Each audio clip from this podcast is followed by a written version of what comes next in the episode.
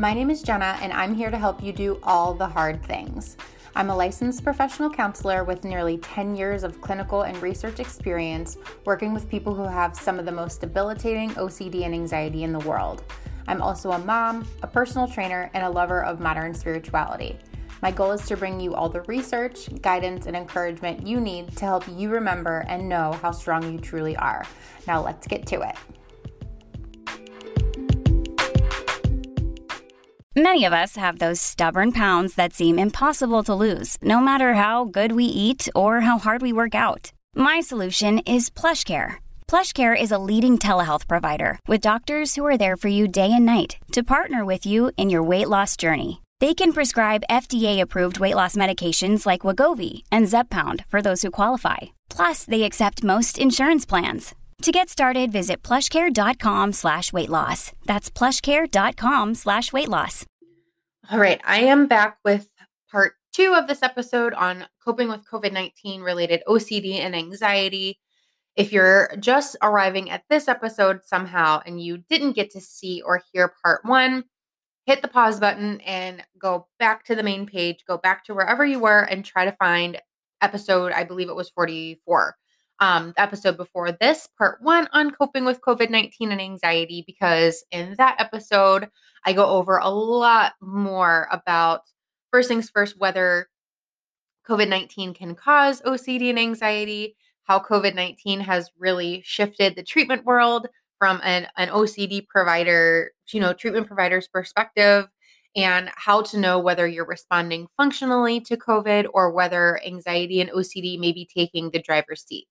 In this episode, we're going to go over some new things, including divvying up what you can control in this pandemic and what you can't control, um, we're going to wrap up some other concepts and some other recommendations as to kind of how to keep your mental health at bay and to make sure that your OCD and anxiety doesn't go even more haywire than it maybe already has.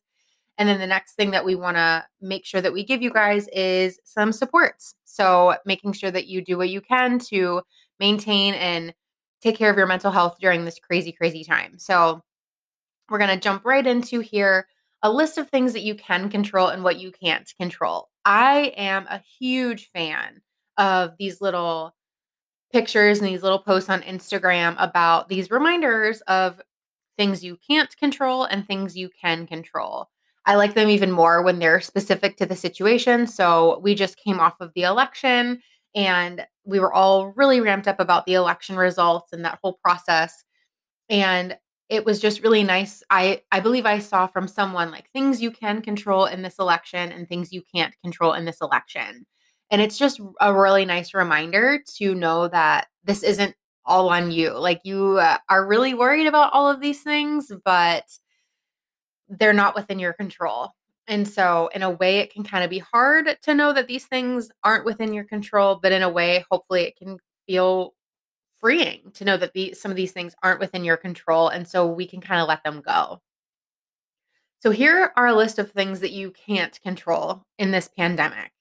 And I'm sharing this because I hope that we can get to the point where we we realize, you know, yeah, we check our anxiety, we check our worry and we know like you're right. We I can't control this.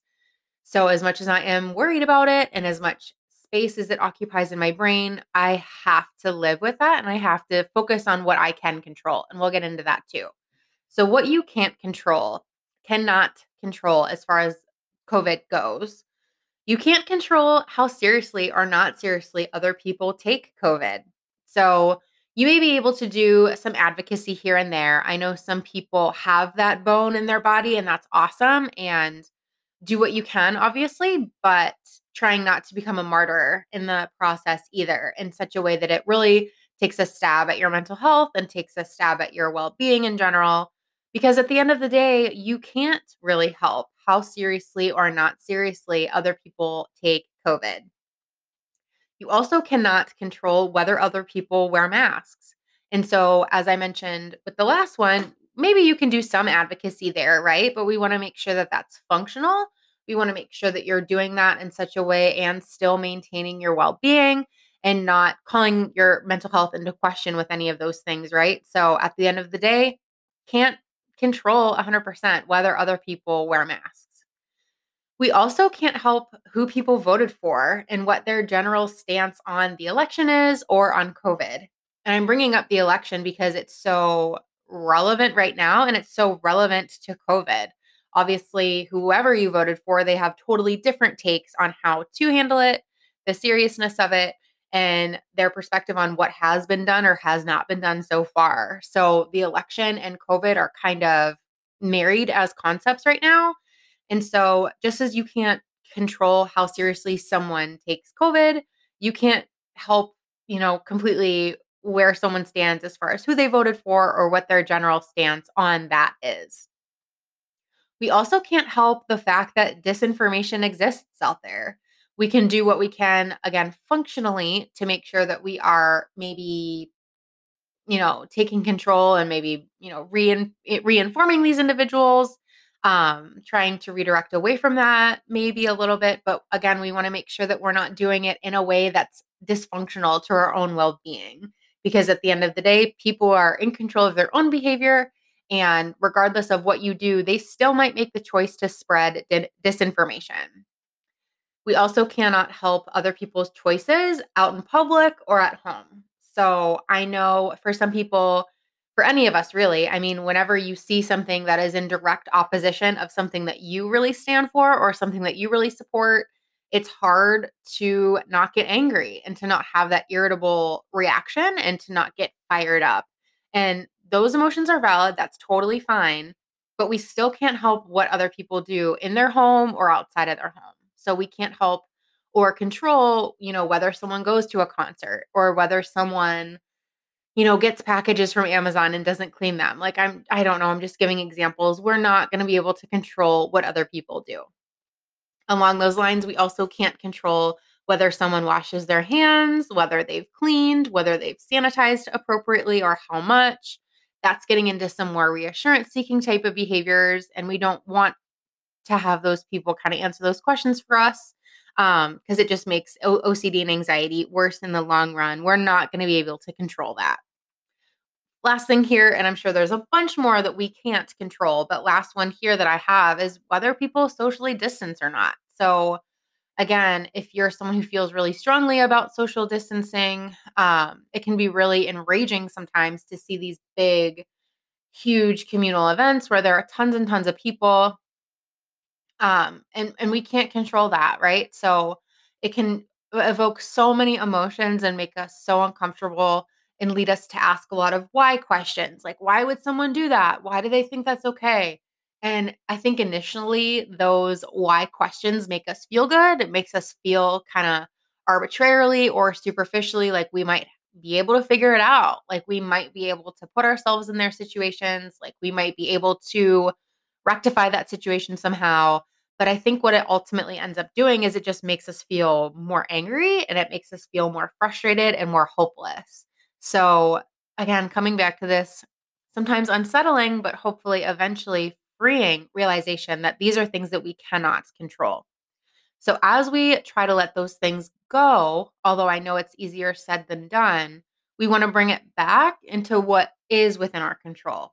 So, what is within our control is our own perception of COVID. So, that comes back to our own education about it, you know, the information that we expose ourselves to, we're in control of that. And at the end of the day, no matter what other people say, no matter how op- in opposition other people are to us, we are in control of our own perception of COVID. We're also in control of what information we take in. So, you know, there may be people around you who you feel are spreading inf- misinformation. You're in control of whether you take that in. You may hear it, you may, you know, it may be sound waves that come across the room and land on your ears, but you're in control of whether you take that information in and absorb it and have an emotional experience to it.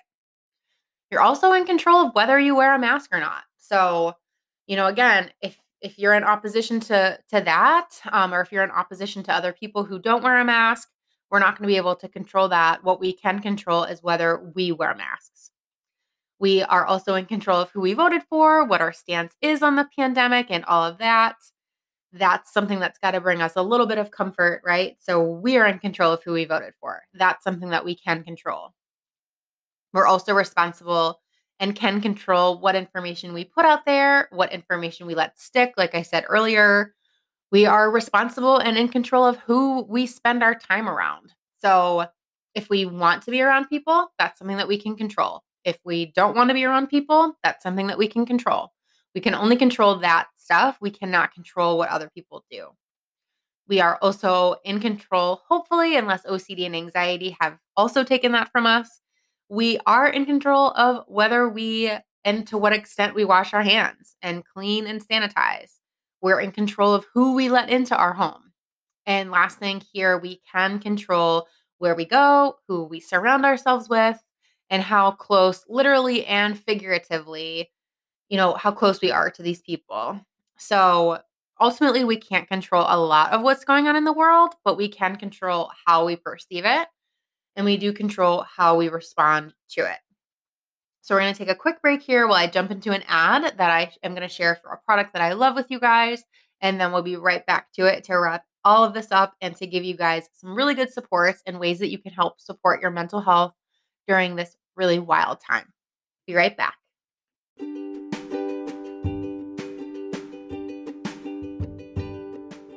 I'm so excited to share with you guys a planner that I've had for months now, and now I have an absolutely incredible offer so that you can enjoy it with me. I've tried yearly planners, blank diaries, and everything in between, all the way from back when I was in high school. Silk and Sonder is the perfect planner that I've been waiting for for years. Silk and Sonder is a self care monthly planner and journal subscription service, including monthly, weekly, and daily planning pages, plus activities that change each month and are targeted to help with your self care. You'll get coloring pages, recipes, habit trackers, journaling prompts, and more. Silk and Sonder offers monthly, quarterly, annual, and gift subscriptions. It's the first ever monthly planning experience aimed to empower you to live the life that you've always wanted. Inspired by a new theme each month, they hand curate, design, and deliver each issue straight to your doorstep. You'll love each month's blend of productivity and planning, introspection and mindfulness, and lifestyle content. I've been using mine for months, and I'll honestly never go back to a regular planner ever again. For 25% off your order, head to my website at jennaoverbaugh.com and click on deals. So, with all of that said, and I know it's been a lot, it's been an episode and a half, but all in all, it comes down to how how do we maintain the best practices as evidenced by the CDC while also making sure that we are navigating our lives effectively and functionally without letting OCD and anxiety take over. And at the end of the day, as much as this sucks, people with OCD and anxiety have actually been noted to kind of have been quote unquote trained for this type of situation, meaning COVID 19. So, Ethan Smith and Kimberley Quinlan mentioned this in an IOCDF article about how the OCD community really holds the key to coping with COVID 19 anxiety. And it's not about how to wash your hands or how to avoid everything or how to stay clean. It's actually about how these individuals, especially if they're familiar at all with exposure and response prevention, these individuals know that you cannot have, can never have, and have never had certainty, comfort, or control. So, people with OCD and anxiety basically live a life of facing their fears and constantly living up to the uncertainty over and over and over again until they learn one way or another how to be okay with not being okay. And in this article, Ethan Smith and Kimberley Quinlan talk all about how it's essential to be able to accept the anxiety and acknowledge it and let it be there and move through you rather than kind of wishing it away because wishing it away is only going to make it worse. So, of course, no one prefers to have anxiety. No one would prefer this emotion or this feeling or this cognitive experience over something that's more joyful and more pleasurable. But we also can't label anxiety as being bad or threatening or dangerous or unsafe because when we do that, whether we're conscious of it or not, we feel more anxious, right? When we feel anxiety naturally after a situation, and then we interpret that cognitively and emotionally as being bad or unsafe or dangerous, we automatically set ourselves up to be more anxious. So when we do that, we feel more distress. We don't feel more comfort. So when we label anxiety as bad and dangerous, we feel more stressed out. We do not feel more relaxed. So as a result, as a way out of that, we have to normalize this anxiety, especially as it relates to the pandemic. We have to give ourselves some grace and we have to remind ourselves that we can handle hard things.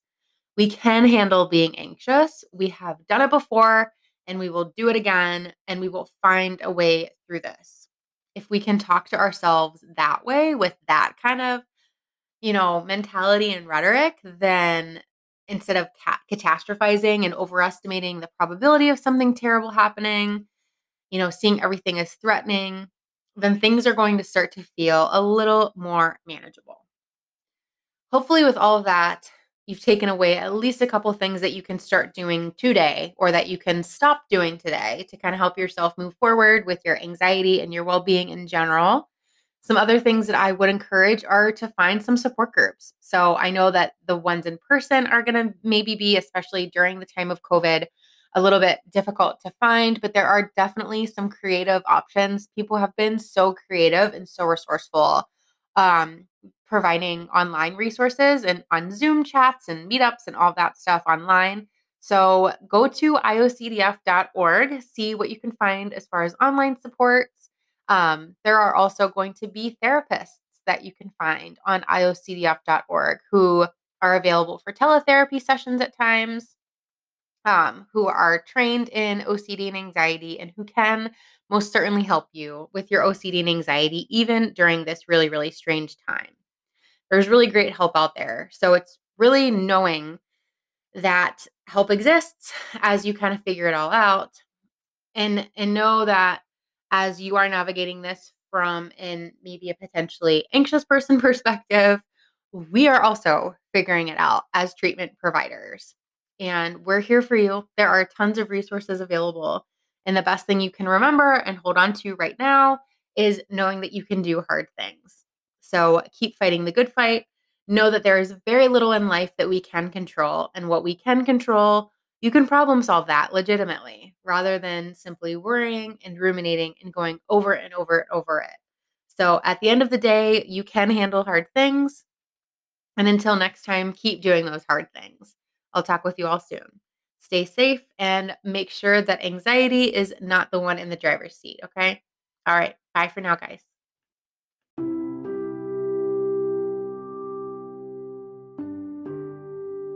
For more information and resources, head to my website at www.jennaoverbaugh.com. From there, you can sign up for my email newsletter so you can make sure that you are the most up to date about upcoming resources, podcast episodes, blogs, challenges, and more. Also, check me out on Instagram at jenna.overbaugh and tune into some other episodes here while you're at it. As always, if you have a free minute, it would mean the world to me if you could please subscribe and rate this podcast. Subscriptions and ratings help me keep the podcast going and help me spread the word to other people who need these resources and they otherwise may not get them. With that said, thank you guys so much for tuning in. I really love creating these episodes for you. And until next time, keep doing all the hard things.